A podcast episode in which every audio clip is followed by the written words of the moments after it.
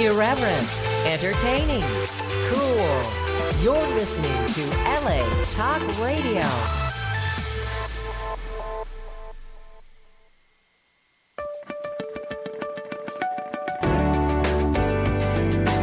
You're listening to All Things Therapy with Lisa Tahir,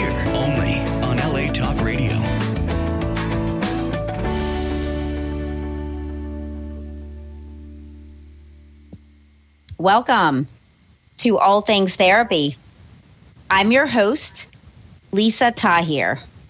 I'm a licensed clinical social worker practicing as an intuitive psychotherapist.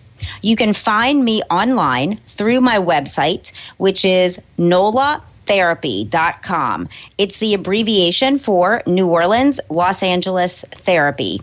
You can book sessions by Skype, FaceTime, phone, or in person with me at my Los Angeles or New Orleans locations.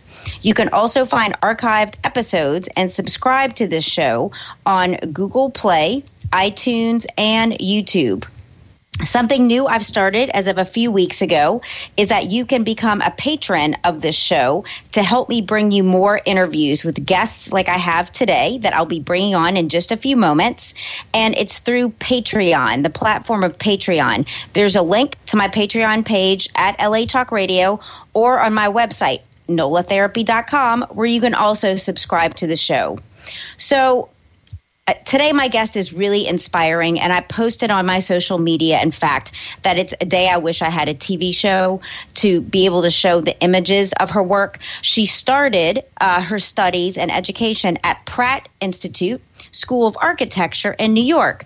And from there she went on to columbia university for grad school in architecture from that place, she realized she had an ability and, and gift with materials and glass, and particularly, and got her MFA, her Master's in Fine Arts, with concentration in glass from Tulane University. So she now currently owns and directs L.A. Porcari Architectural Glass Art Studio in New Orleans. And when I tell you she has completed numerous major installations, both public art commissions and private pieces, over over 25 installations and commissions in the U.S. She has received international awards residencies, professional write ups, in both national and international publications, and has additionally taught at the best glass schools in the world. In case you do not know, Pilchuck Glass School in Stanwood, Washington, which was founded by Dale Chihuly in 1971 as well as at Bullseye Glass. And she's also taught at the Royal Melbourne Institute of Technology University. So today we're going to talk to her about all of this and her participation on the board of directors for Young Aspirations Young Artist Center. It's called Yaya the Yaya Institute in New Orleans, and she has other professional associations. So, as you're listening, if you want to pull up her website, you can go through some of the images and pieces and projects we'll be talking about. Her name is Laurel Porcari, and her website is laurelporcari.com, spelled L A U R E L P O R C A R I.com. Welcome, Laurel. Hi, Lisa. I am delighted to be here. How are you? I am great. I'm so happy to talk to you, and thank you for making time to be on the show and talk to our listening audience and me about your work and how you got here. Uh, it's a pleasure, an absolute pleasure to be here. Awesome. So, where where where would you like to start? Wow. Um, well, first of all, you're hired. Thank I was you. Thinking as I was listening, I'm listening to the introduction, and and I'm like, wow, who is that? Aw. For our audience, I've known Laurel and I have known each other over 20 years. We met back at Tulane when she got her master's in fine arts. And so I knew you even before that when you were an architect and teaching in Australia and at Tulane University. And I don't quite remember how you fell in love with glass art and how you've now developed this business with these gorgeous installations. So I wonder if maybe we can just start there. Uh, sure. Yes, we've known each other for a while. In fact, it was while I was still on the faculty of the architecture school at Tulane that I went across the campus to the art department where the beautiful glass studio is. And you were one of the people who was there casting glass. Yes. And I remember just saying to myself, wow, you know, this is uh, just fabulous material. It, the work was just so cool that was coming out there. And, you know, lots of unique voices, of course. Um, there's the director of that studio, Gene Koss. You and I both know him pretty well. Um, Yes. You know, and those monumental pieces, and I saw those photographs there, but I was really, um, you know, I didn't have a lot of experience with glasswork in that way. Um, I had experienced the material as an architect, and you know, all architects love glass. I mean, it's this thing that it, you know, it uh, brings light into volumes. It separates one volume from another. It's uh, structural and it, you know, jewel-like. It's sometimes. Um, yes. you know, but we don't have, as architects, you have lots of, uh, I would say, knowledge of material, but not that uh, tactile experience working with the material. So I was immediately fascinated by that. Um, and then I I think it was after two or three classes that I took in the glass studio that I applied for the master's program. And then it was from there that I quit my job in the architecture school. Yes. Yes. And went and got the master's degree because I was I was accepted to the program at Tulane.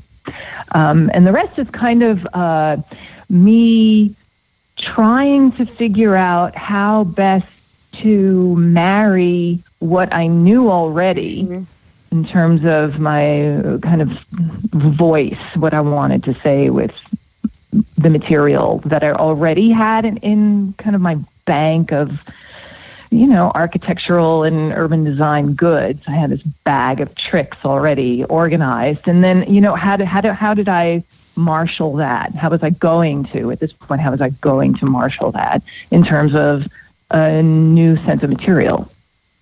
Um, so you know, I was sort of floundering for a little while. I'll admit it. I didn't know anything. yeah. Can I jump in for a minute to, to add to Yeah, you sure. said thus far?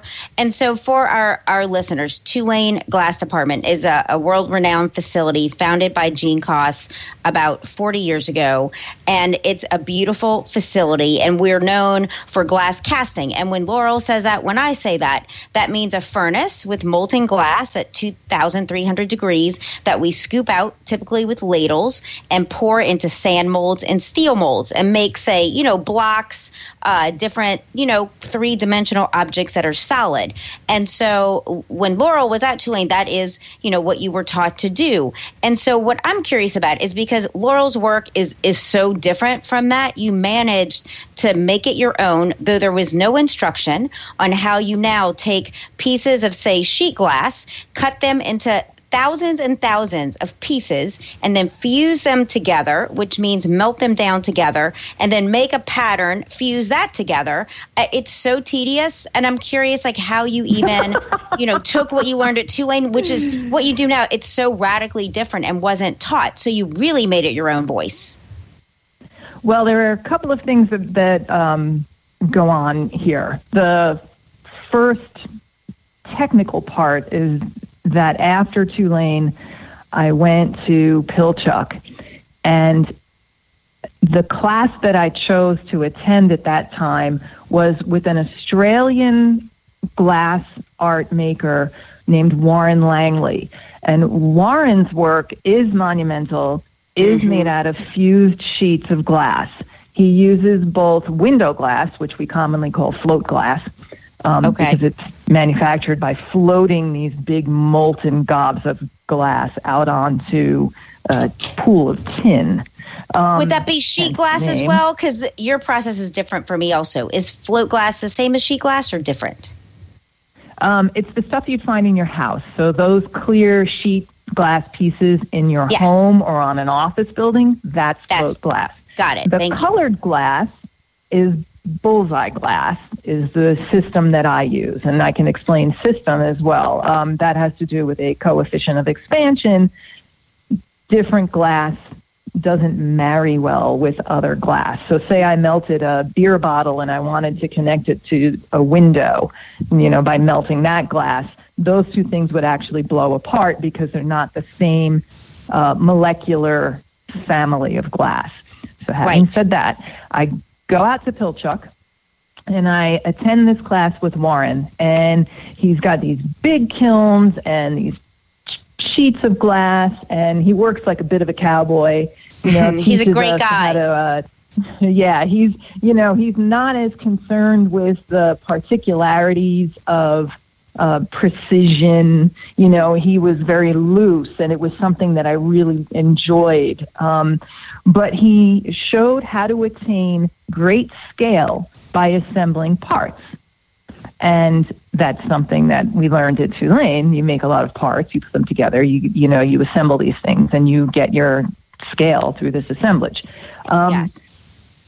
So that then kind of triggered something in my head. And that was that during my architecture years, I was fascinated with patterns of language representing space, um, maps, Yes. grids, things like that.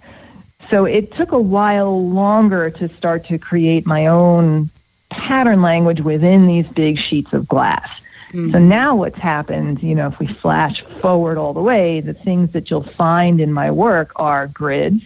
There are many, many pieces of glass, um, or at least it looks like there are.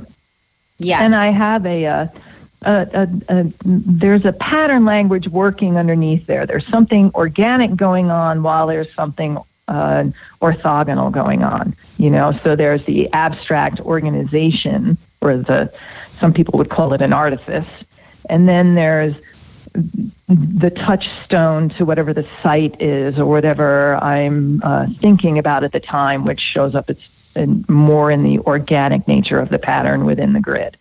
that somehow references the origin even or the location of where the piece will be. I've I've seen in your work as well a Yes. reference to that. Yes. Yes, definitely. So, for instance, the one of the latest installations I did was at a hospital in the Bronx called uh, Einstein Hospital, and it's now a Weiler Einstein Hospital, and it's owned by the Montefiore Medical System. So I've done a two-part installation there, one of which I call um, uh, "We Are Stardust."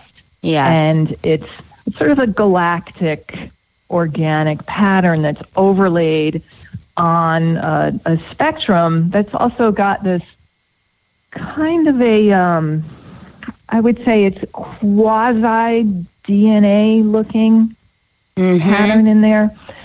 Um, so I referenced the idea that we're all from the same stuff. I mean, that's kind of a, the basis of the idea. Then on the other side of the lobby, there's the more planetary version of it, where are, there are these big discs that are Our hanging on a celestial wall, and they're- bodies, correct? Yes. Yeah. And I called those celestial bodies. So it's us and the galaxy, or us and our place in the sort of cycle of, of the universe. Um, you know, so it's developed to that point, but there's always a touchstone having to do with the site or, uh, you know, specific to the name of a place. Like I look for a hook. Mm-hmm. It's a narrative hook. And I'm looking at the piece right now. We are star, Stardust and Celestial Bodies. And in We Are Stardust, it's definitely with the color images with blues and greens and yellows. I feel like you've connected us to water, to earth, to the elements, to metal, because there's metal as part of the backdrop that swirls like the cosmos, like energy, you know, and then the celestial bodies that are like planets floating on the wall behind it. So, did you uh, and my question for you in, in a major installation like this do you have you know free reign to to walk into a space and say this is what i see here i'm wondering how that worked for this project in particular For this project in particular, I was in competition with two other artists. Um, and I didn't know who they, I still don't know who they were. Mm-hmm. Um, but there were uh, submissions that were solicited from three groups of artists, uh, to me and these two other people. And all we were given was the site. Uh, so here's this one. It wasn't even built yet. This is uh, you know, oh, from wow. plans that were handed over wow. to us, the architect's plans.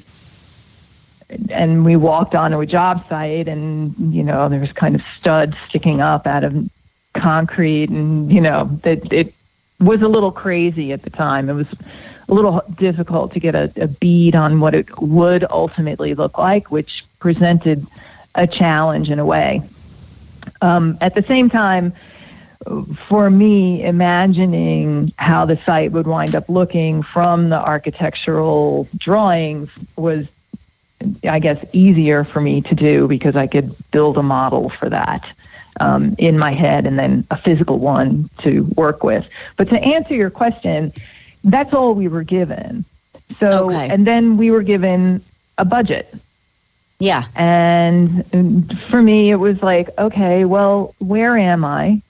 Who are all the people that frequent this hospital? The hospital has a great history. It's part of the yeshiva system. It's in the East Bronx. It serves a really diverse community. Um, at any given moment, there are medical students in the lobby. There are families of patients in the lobby waiting for surgeries to be finished, for people to deliver babies. It can be stressful, happy. It can be stressful, sad. It, you know, it just depends. I've seen surgeons hang out in the lobby just to get a little peace and quiet right. on a calm day. So it was important for me to channel that into it as well to be able to look at this and go, well, this is an abstraction. I'm not going to do, um, and I don't do identity politics in my work. Yeah. So this is an abstract piece of art that people can communicate with um, and see themselves in somehow. And being a part for, of it. And be a part of it. The swirling galaxy people can yeah. identify with. They identify with uh, the color spectrum, for me, the color spectrum rose from uh, Einstein's theory of uh, electromagnetic figuring, which okay. actually is put to work in magnetic resonance imagery. Your different densities cool. of tissue are different colors in a magnetic resonance image. So if it wasn't oh, for yeah. Einstein, we wouldn't have a major diagnostic tool. Right. So that was one of the reasons why the spectrum started in the first place. Okay. So did that answer that? it did. And, and I see, not knowing that, again, I see the elements. I see wood, water, earth, air, and and just cool. I, I it's so cool. And i can't even imagine a more better project for you. It, it couldn't have hurt that you're from new york and and know the area. And additionally that you're an architect. So you know how to read a blueprint and know how to do things that i think other artists might have to hire out for that you have that eye and training for so many years. It seems just like talk about fulfilling purpose which we'll talk about at the end of the show. To me it seems like you've really fulfilled your purpose in this in this installation. Does it feel that way for you It does. It feels comfortable. For a long time, I was awkward and trying to find the way through the process. And now I know that I can sit down and draw these, you know, draw from the greater kind of analysis of the place. You know, if I just sit down for a minute and think about where the work is going to be. Mm-hmm. That's my way in, you know. Um, at the same time, that can also be a detractor because that's an architect's reliance on site specificity. Okay. So I have to fight that sometimes Mm. and say, okay, well, what are the merits of this work if it's removed from the site? Is it And- still legible? If Okay. I cut out a picture of it and stick it somewhere, does it still work? And that's the acid test. You know, testing the efficacy of something after I've designed it is, you know, me taking it out of the, you know, photoshopping it into the site. Well, take it out and just print it and go, well, what does that look like? Is that okay? Oh, that's interesting. I mm-hmm. would never think that's part of your process. Yeah. It is. It is. So since you know when we spend time together, I'm I'm not typically picking your brain about all these curiosities I have, and that I think our listeners do too. I, I've always been curious. What is, or would you say, would be the most stressful period of any given project for you? Interesting question. Uh, for me, honestly, it's when it's being installed because that's when my hands That's what I suspected. are not really on it. And I'm watching something that is really big being hoisted, rigged, moved on a scissors lift, you know, or whatever by people that I do trust. It's not a question of my not trusting them. It's just mm-hmm. me imagining a worst case scenario where suddenly 30,000 pieces of glass have to be melted again. you know, where I have to start from scratch and make something over. But quite honestly, that just doesn't happen. It really doesn't happen. It's just me in this fantasy land, not living in the present. And that is something that I have to concentrate on when I'm on a job site.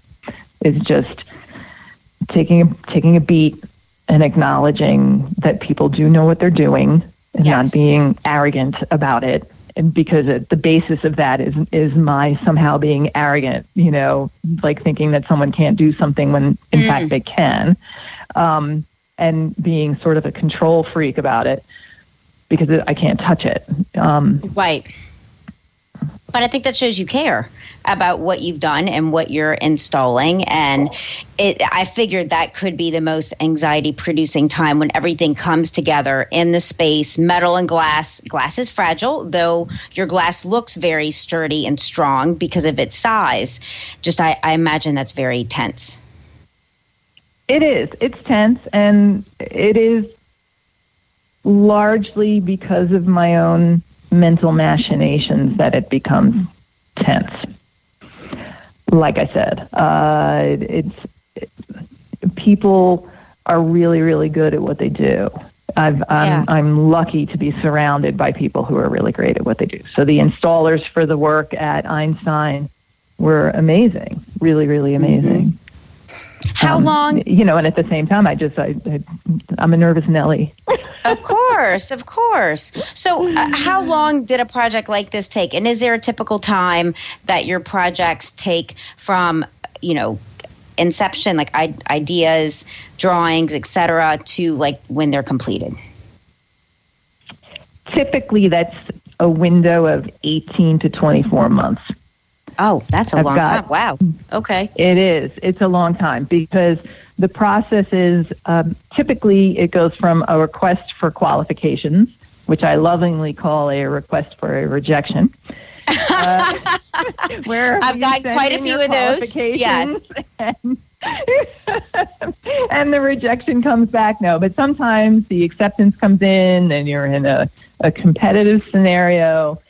Then it takes a few months for that competitive part to end and you know then you get picked and then there's contracts um, so by the time i'm in fabrication yeah it's it's 18 to 24 months And do you have projects going on simultaneously? Like, say, how many a year, or how do you organize that with this type of work? ideally ideally there will be different projects going on that are in different phases so that Yeah. there's always activity and they don't get bunched up at the end um, and that i learned not by any practical means i actually learned it by having too many things happening at the same time which generally results in thing, uh, details that can slip through cracks. So you want to be able to put your eye on my. I need to be able to put my eyes on things. Because you're Um, involved in every step of the process, is, is what I hear you saying. Yes.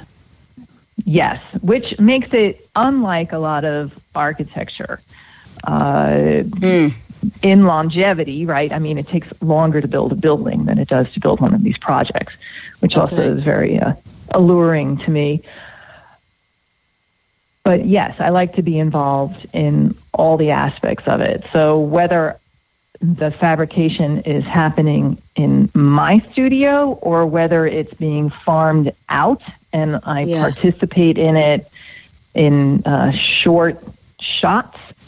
What I don't like to have happen is that all the installation and the you know the end fabrication and installation gets bunched up one right after the other because Right. that's the moment that things can slip and, And it's so crucial. you know i've had that happen also kind of recently um, especially last year with everything that was happening eh, with my family in new york Mm.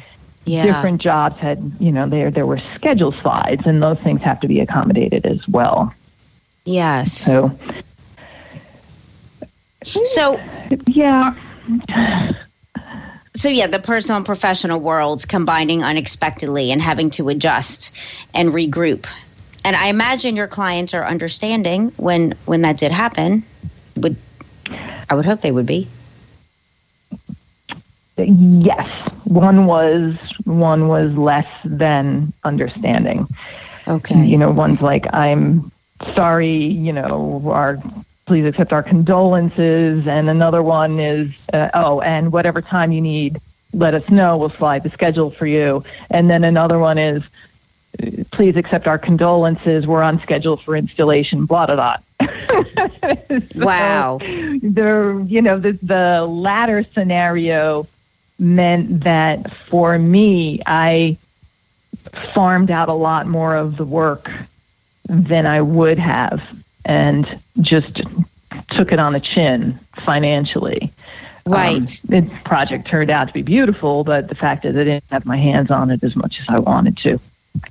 and um, how did how So did, yeah, I mean, I can't anticipate people's uh, people's responses. Um, and the second that I do try to assume that somebody's going to be um, okay with a schedule slide, no matter what the circumstances are, that I I can't make that assumption anymore. I think the jobs are a little too big, and everybody wants things when they want it. Yeah, and I wonder too to work with budgets over a hundred thousand dollars. What is that even like? And did you ever think, you know, twenty five years ago, this is what you would be doing and able to handle? It's impressive. I had the opportunity to attend a creative capital workshop uh, in, uh, I think I was in Baton Rouge, but Creative Capital is a group out of New York, and they offer a variety of artist services, including strategic planning for artists. So I go to this strategic planning workshop, and they're they're fantastic. They're teaching me all kinds of business things, and you know, I'm sitting there, I'm all eager. This is a Yeah. while ago too. Um, and I remember because I've kept it, the strategic planning sheet of where I wanted to be in a couple of years. And this was right Okay. around getting out of graduate school, right? Yeah. so I write down want to sell a piece for $2500 Okay. just like that. Ha. and I've kept it. I've kept it because at that time, all things being relative, twenty five hundred dollars to me was like Yeah. enough ramen to eat, you know, forever. Totally forever. It would have been. I was That's a great. starving artist, you know. Yeah. Um, so that's the kind of thing that I really, really appreciate. You know, just being able to, to to look at that and go, yeah, that's that's a really important moment to understand that there's another job, and every time another job comes in, that means that the professional part of the reputation moves forward a little bit, and it you move forward a little more, and then there's another job, and it moves forward a little more, and then it it's cumulative that way. Because certainly nobody that I know now out of my clients 20 years ago would have given me a job and said, "Well, the budget here is $220,000." Because I wouldn't have known what to do with that. I don't I wouldn't even Yeah. know how to how to organize uh uh the accounts for that exactly. to make it happen.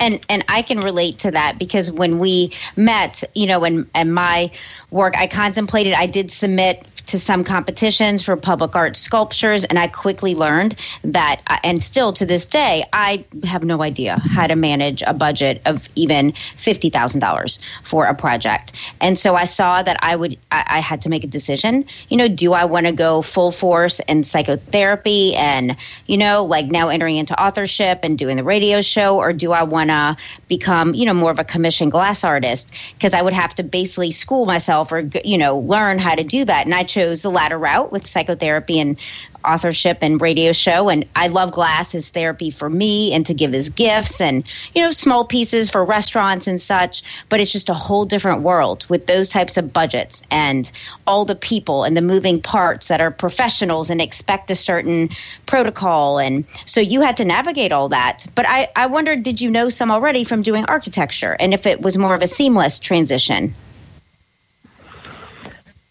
The first part of what you said, uh, Yeah. where uh, the psychotherapy of the material is Yeah. something that you've maintained yes For for 25 years yeah I, I think that that is so.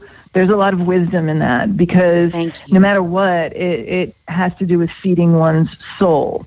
Yes Um, so for you, the connection, uh, psychological, emotional connections to other human beings has always been really super important for you.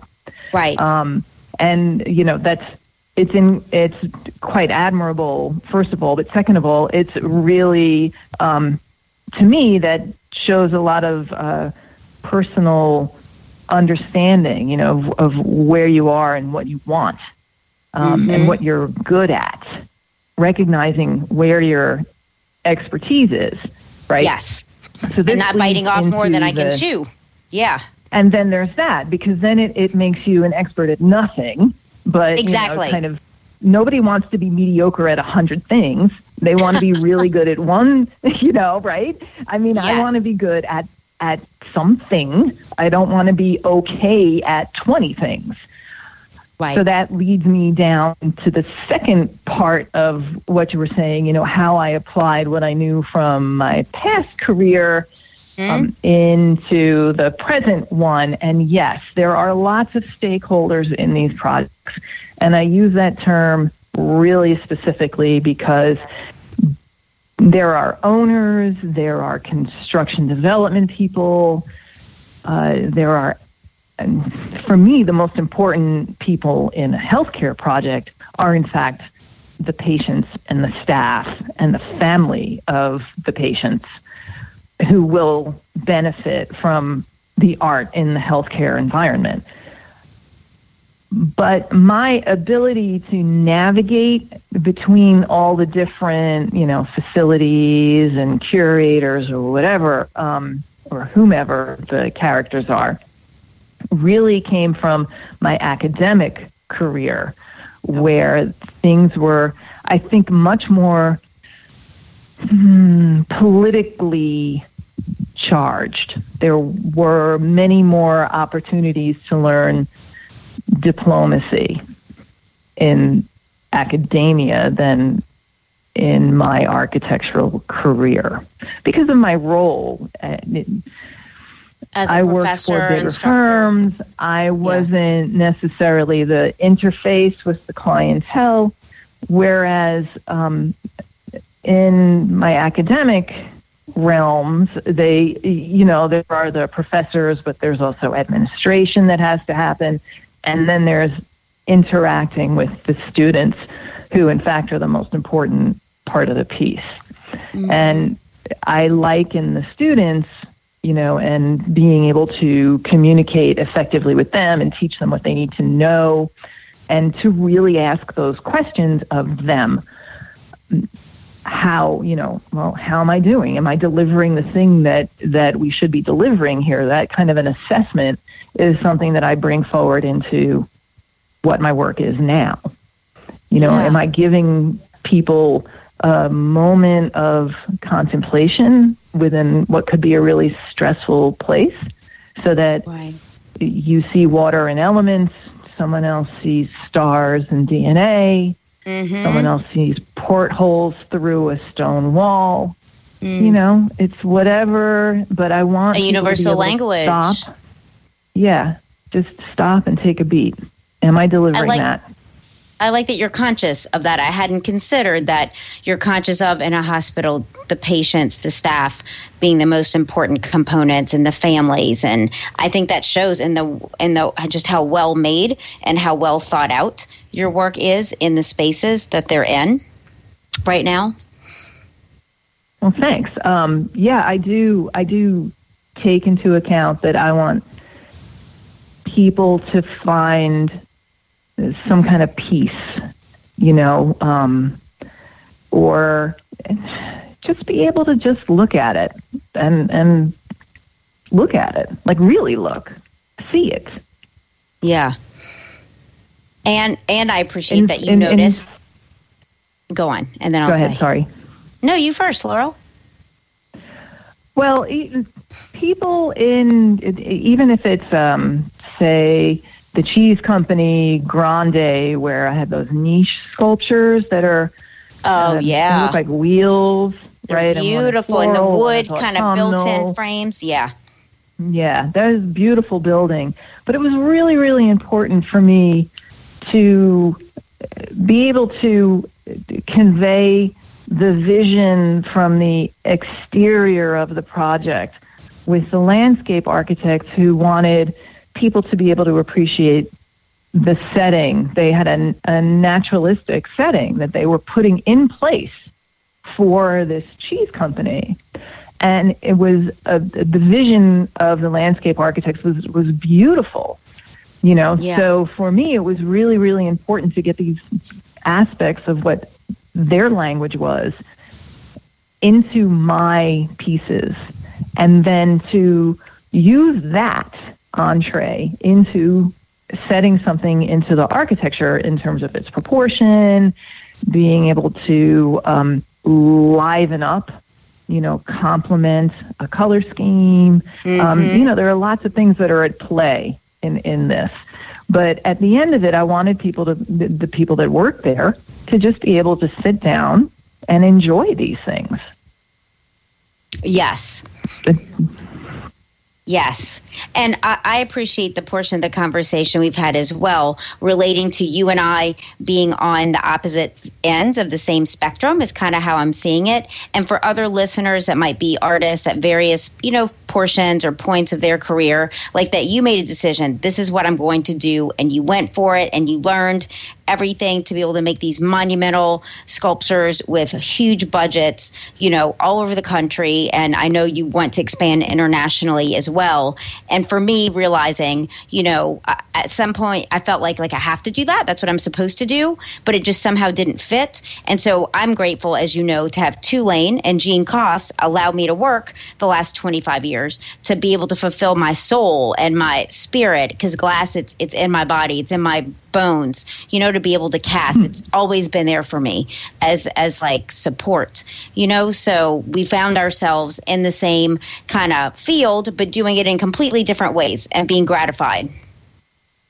Yeah, I think I I agree so wholeheartedly with the idea that people, I, you, other people should feed their souls, you Yeah. know, and I consider myself incredibly lucky because I'm working at the thing that feeds my soul. yes And I, I acknowledge and know that there are jobs out there that don't necessarily do that. Mm-hmm. But, and I've been in them as well. right So same here it- yeah You know, like I went to graduate school for art when I was 40 years old, And you were older yeah that's not easy right? I'm, wow, I'm really aged now. Um, no, what You was do not I? look- I you know, when I think about it, yeah, I got married when I was 40 years old. So it was like I was in my mid 30s when I was in graduate school. for art. So it wasn't it wasn't something that, that, I did as a you know coming out of undergraduate school. I just I went out and I was working for a while, and I remember so specifically having a conversation with my parents. They were in New York. I was in my apartment in New Orleans, and I had been accepted to the MFA program. Okay. And I'm on the phone with my parents, and I'm crying my eyes oh. out, telling them that I'm going to leave my job in the architecture school. And I wanted to do this MFA with all of my heart. And I remember my parents saying, asking me why I was crying. Mm. And my answer was because I'm relieved. And my father, I heard his breath go in a little bit, you know, because yeah. his whole thing was always about, you know, being the professional and there's a lot of other stuff behind being the professional, which has to do with assimilating into one's new country. But, mm-hmm. it, you know, he sucked in his breath, but my mother's reaction was, I want you and your father wants you to be happy. And if your reaction to leaving your present career is to cry with relief and to be happy about moving forward into this other space, then that is definitely what you should do. And, you know, it was that. I mm. was like suddenly, like something was, you know, I was unburdened Yes. It was it was it was really cathartic. I have to a pivotal moment. And you were you were so close to your parents before they passed on and they're such professional people that it could have been scary. I wondered how they took you're going to leave the successful career to go to grad school in glass art. But I love that they were supportive because they wanted to see you happy. Yeah, they did you know, they had a lot of uh, moments of consternation, I call them, with me over over time. I mean, I was the one in the family that left the country. I, you know, I was just yeah. really difficult to pin down. There, there was all this stuff that I was doing that didn't necessarily fit into the mold.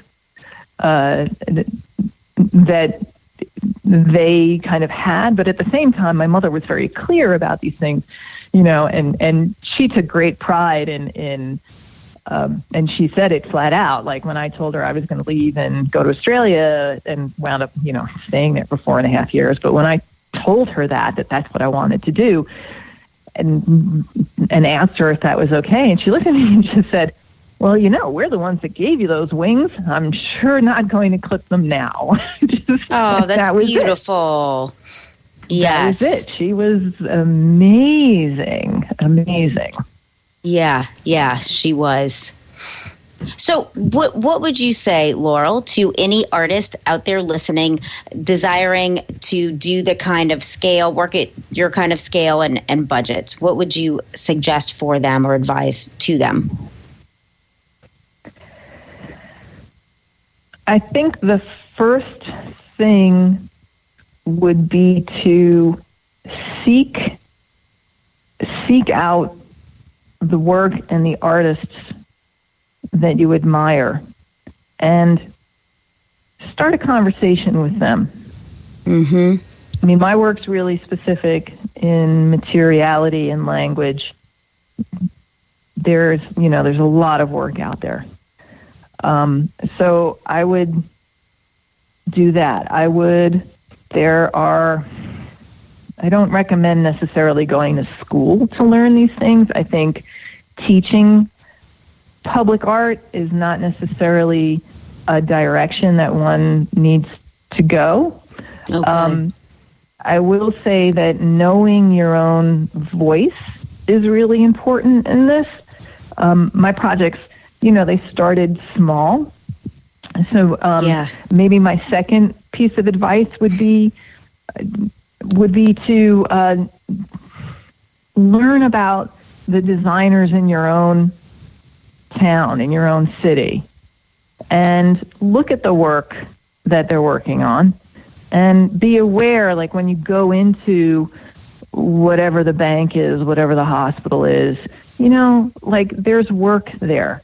And the way you Yeah. can find out what's available in terms of smaller projects as you're on your entree into this is to do a little research. There are um, development departments at hospitals that often have curatorial wings, and sometimes they take solicitations.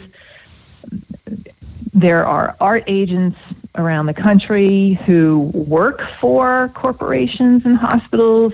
You can send them materials. The first thing you do is you ask them if they are taking materials from artists. Um, but I think one of the things that's really important is to just put yourself out there and communicate with the people that you'd like to be associated with, Sure. but not necessarily for your work first. Mm-hmm. And by that I mean, say you wanted to be part of the gallery and you just sent your work to them and said, gee, my work is awesome. It should be in your gallery. That's not going to go over as well as you building a relationship with the people who are that who are part of that gallery Yes. and then they'll be open to listening to your ideas about the Right. work and then your introduction of your actual work and that process really is important You're talking about building a relationship. introduction yeah i am i'm talking about building relationships mm-hmm.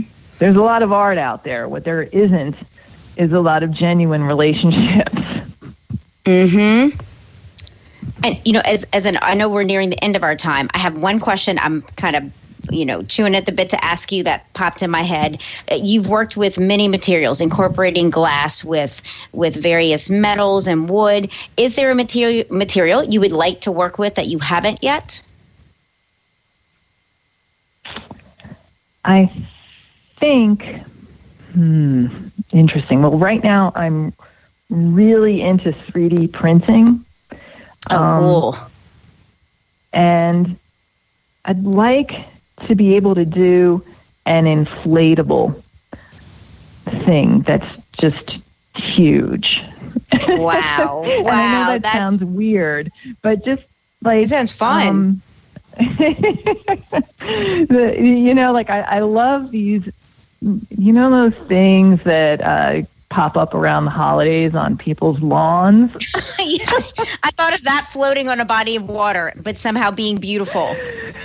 Yeah, you know, like for me, the idea that this is a, a it can be in different locations. It can fill up space. It could it could be shrunken down or made bigger. You know, I like I like these ideas, but I also know that part of that has to do with the technology that I could kind Yes. of harness to do that. Um, and uh, the other thing that I'm really into right now is mosaic. So at the other end of the scale is this like pave made out of all these little itty bitty bits of of tile, um, which feeds my OCD big time. And you're doing that Yeah. right now on a vehicle, correct? You're mosaicing a vehicle in Yes. these beautiful, tiny glass pieces. Yes, that the mosaic fabricator that I'm working with. When I walked into this guy's studio, uh, it was me in my the dream candy shop. I walked in there, and there's thousands of bins, and they're all color coded and organized, and they're full of these little itty so bitty you. bits. So and I was like, "Oh, this is awesome!" Mm-hmm. So we we have to end, unfortunately, because I could keep talking to you. But my last question is: I'm wondering, Laurel, what is it that you would like to, like earlier, fulfilling life purpose is one way I said it, or something to leave, what's important to you, and and all that you've done in your life. However, you would like to answer that. Is this a, a what do I want on my tombstone question? Well, kind of like leave as a legacy. I mean, your work will live on, you know, in, in these spaces. And is there a hope that you have or a desire that, you know, all that you've put into them and the thoughtfulness that, you know, what would you like to carry on beyond you? Well, it's a complex question, and and part of that, uh, and I kind of feel like I'm on the back foot in a way because um, as a female with no children, you know, mm. automatically my response, uh, also because of the Italian American part of me, would be, "Wow, that would be I would want to leave behind my children, right?" and I think you have, have in this work. Children and children. Um, I mean, I think that, but in is. in way, yeah, yeah.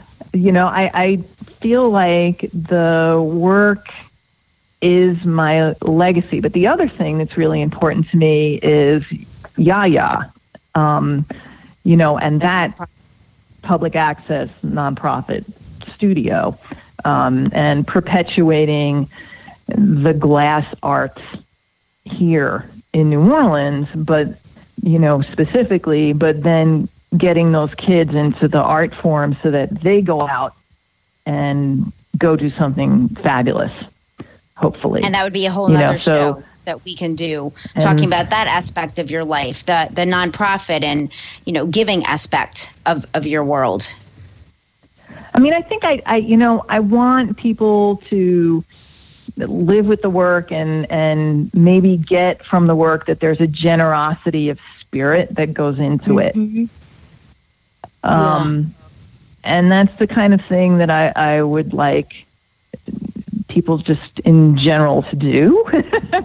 but specifically to me, um, I try to live that code. Yeah, you do. Laurel, I want to thank you for being my guest today. And for our listeners, Laurel's website is laurelporcari.com, L A U R E L P O R C A R com. I really appreciate this conversation. Lisa, it's been an absolute pleasure to be here. Thank you so much. You're welcome. And I look forward to seeing you soon. Likewise. Bye. Okay. Bye.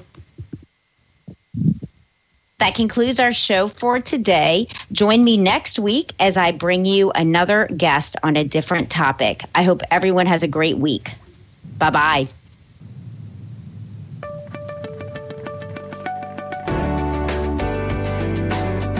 Listening to All Things Therapy with Lisa Tahir,